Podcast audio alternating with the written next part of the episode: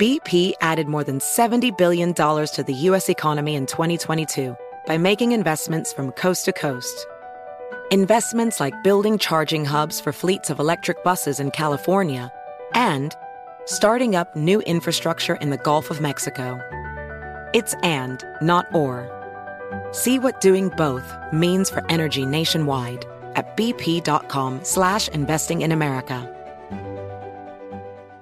BetMGM has an unreal deal for sports fans in Virginia. Turn $5 into 150 instantly when you place your first wager at BetMGM. Simply download the BetMGM app and sign up using code Champion150. Then place a $5 wager on any sport. You'll receive $150 in bonus bets regardless of your wager's outcome. And if you think the fun stops there, the King of Sportsbooks has plenty of surprises in store. Check out daily promotions, same game parlays, live bets, and so much more. Download the app in Virginia today and get 150 in bonus bets instantly from your first wager. Only at BetMGM. BetMGM and GameSense remind you to play responsibly. See BetMGM.com for terms. 21 plus only. Virginia only. New customer offer subject to eligibility requirements. Rewards are non withdrawable bonus bets that expire in seven days. Please gamble responsibly. Gambling problem? Call 1 800 Gambler. Promotional offer not available in Washington, D.C. Residents at Brightview Senior Living Communities enjoy enhanced possibilities, independence, and choice. Brightview Dulles Corner in Herndon and Brightview, Great Falls offer vibrant senior independent living, assisted living, and memory care services through various daily programs and cultural events. Chef prepared meals, safety and security, transportation, resort style amenities, and high quality care. Everything you need is here. Discover more at brightviewseniorliving.com. Equal housing opportunity. Uh, why do I tell you what? Why don't we set the tone for the discussion? Tone about, setting. Uh, a handful of, of shootings across the country, among other things, uh, with Eric Adams, the mayor of New York City. Uh, clip 20, Michael, if you'd be so kind. I think social media uh, must step up. Uh, there's a corporate responsibility. Um, when we are watching hate brew online, uh, we could identify uh, using artificial intelligence and other methods to identify those who are talking about violence. And you, you know my uh, concerns around even uh, what's called drill music. not all drill music, but those that talks about inflicting violence on rival gangs. That is driving some of the shootings we're seeing in the parts of the Bronx. I don't know that term drill music. No, apparently that's a new sort of subgenre of gangsta type rap. I don't know. Hmm. I'm the last guy that would know that, but you probably uh. Also, you might actually also, be the last guy.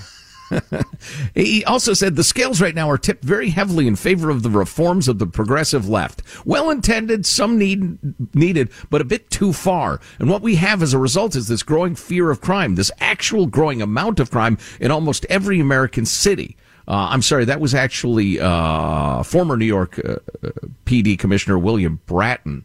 Um, his fellow guest, the city com- crime uh, police commissioner, said uh, can't lose sight of the victims of crime. We believe the system has to be fair and balanced, but when we lose sight of the victims, we're not doing what public safety is intended to do. Uh, so that is absolutely refreshing.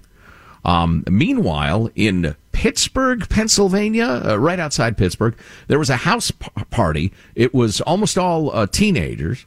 That erupted in, in gun violence, and a bunch of people shot, at least a couple of killed two different shootings in South Carolina. One at a mall. One I can't remember the second one. I've got all these stories in front of me, but um, uh, let's see. Where is that? Uh, oh, and then the other one was at some sort of club.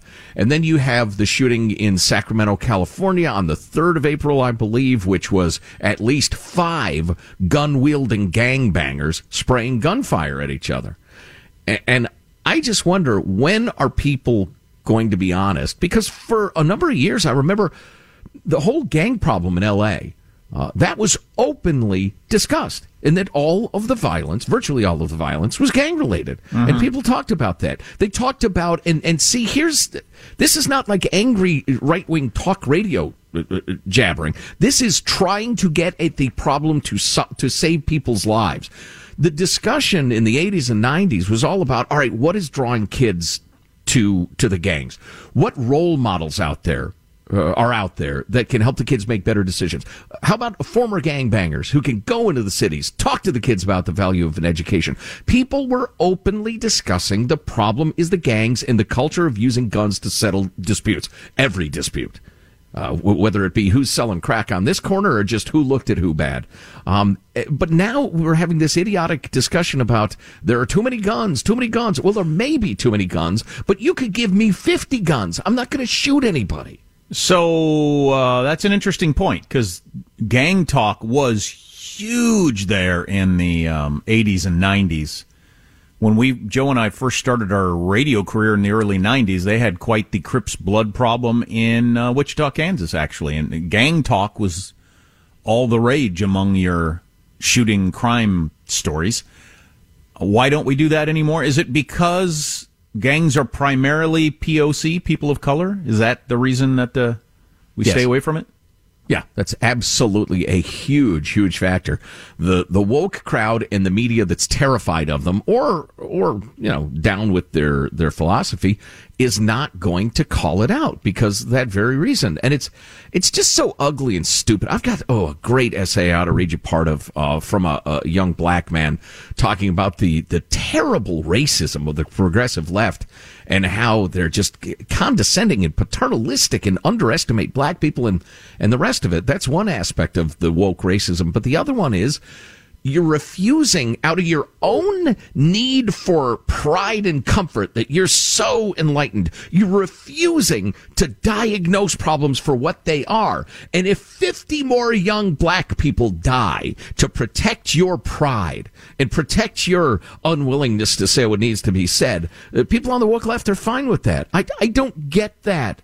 How you can shout all day about how uh, important Black America is, and and and uh, how how you're so aware of that white supremacy and the rest of it, but you don't care how many dozens of young black people die, and you just uh, protect your vanity, like I said, by pretending it's the the Second Amendment and not the culture of gun violence. Anyway, speaking of gangs and uh, L.A. in particular, uh, I did a little more digging into something we talked about last week, and that's uh, oh, you know what? I'm sorry. Before I get to that, um, newly released Gallup poll found 53% of Americans worry a great deal about crime. 53%.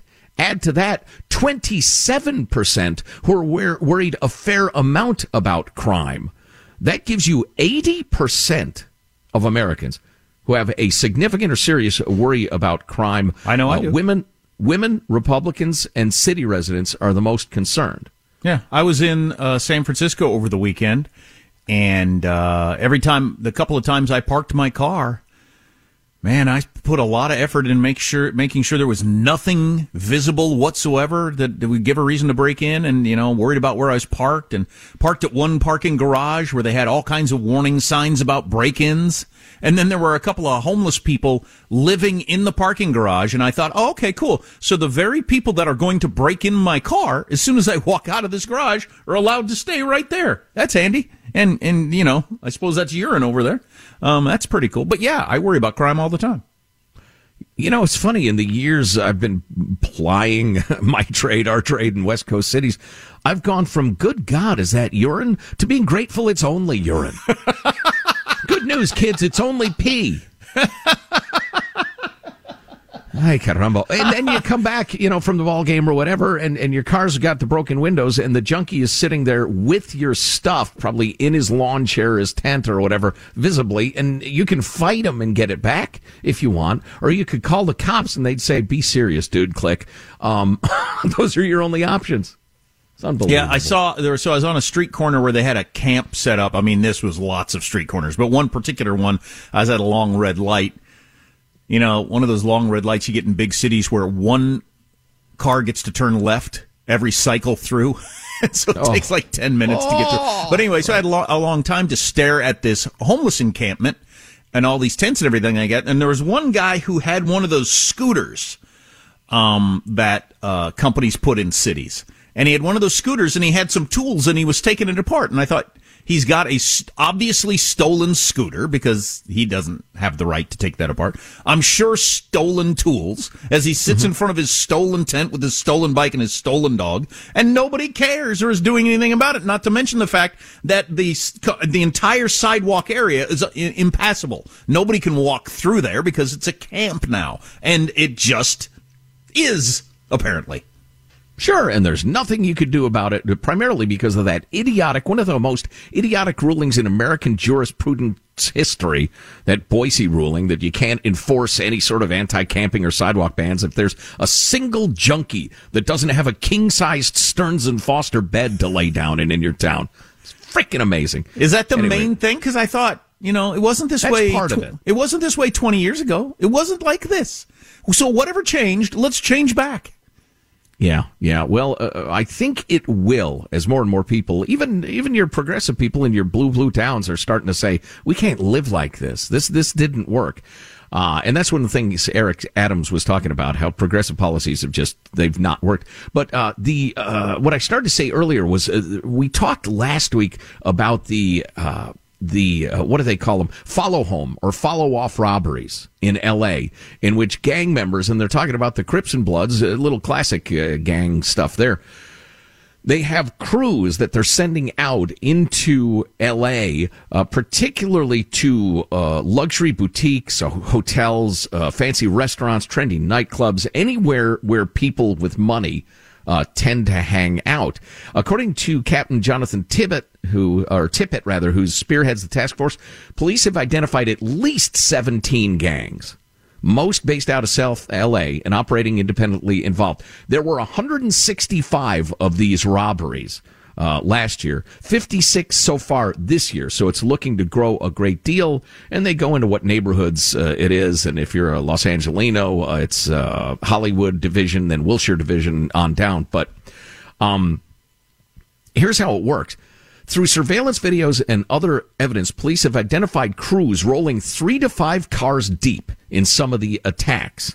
Gang members jump out and blindside victims. Quote, there's no chance or opportunity for these victims even to comply. They're just running up to people and attacking them, whether that's putting a gun in their face or punching them and beating on them, pistol whipping them as well. Wow. In some cases, the cops have determined that gang members are inside the high end venues. They're spotters for those outside. So they say, dude in a Rolex, uh, checking out right now at the hotel or, or whatever. Then they alert the guys outside. Shots have been fired in 23 cases. Two victims killed. Uh, said the guy who heads up LAPD's robbery homicide division. In my 34 years on the job, I've never seen anything like this.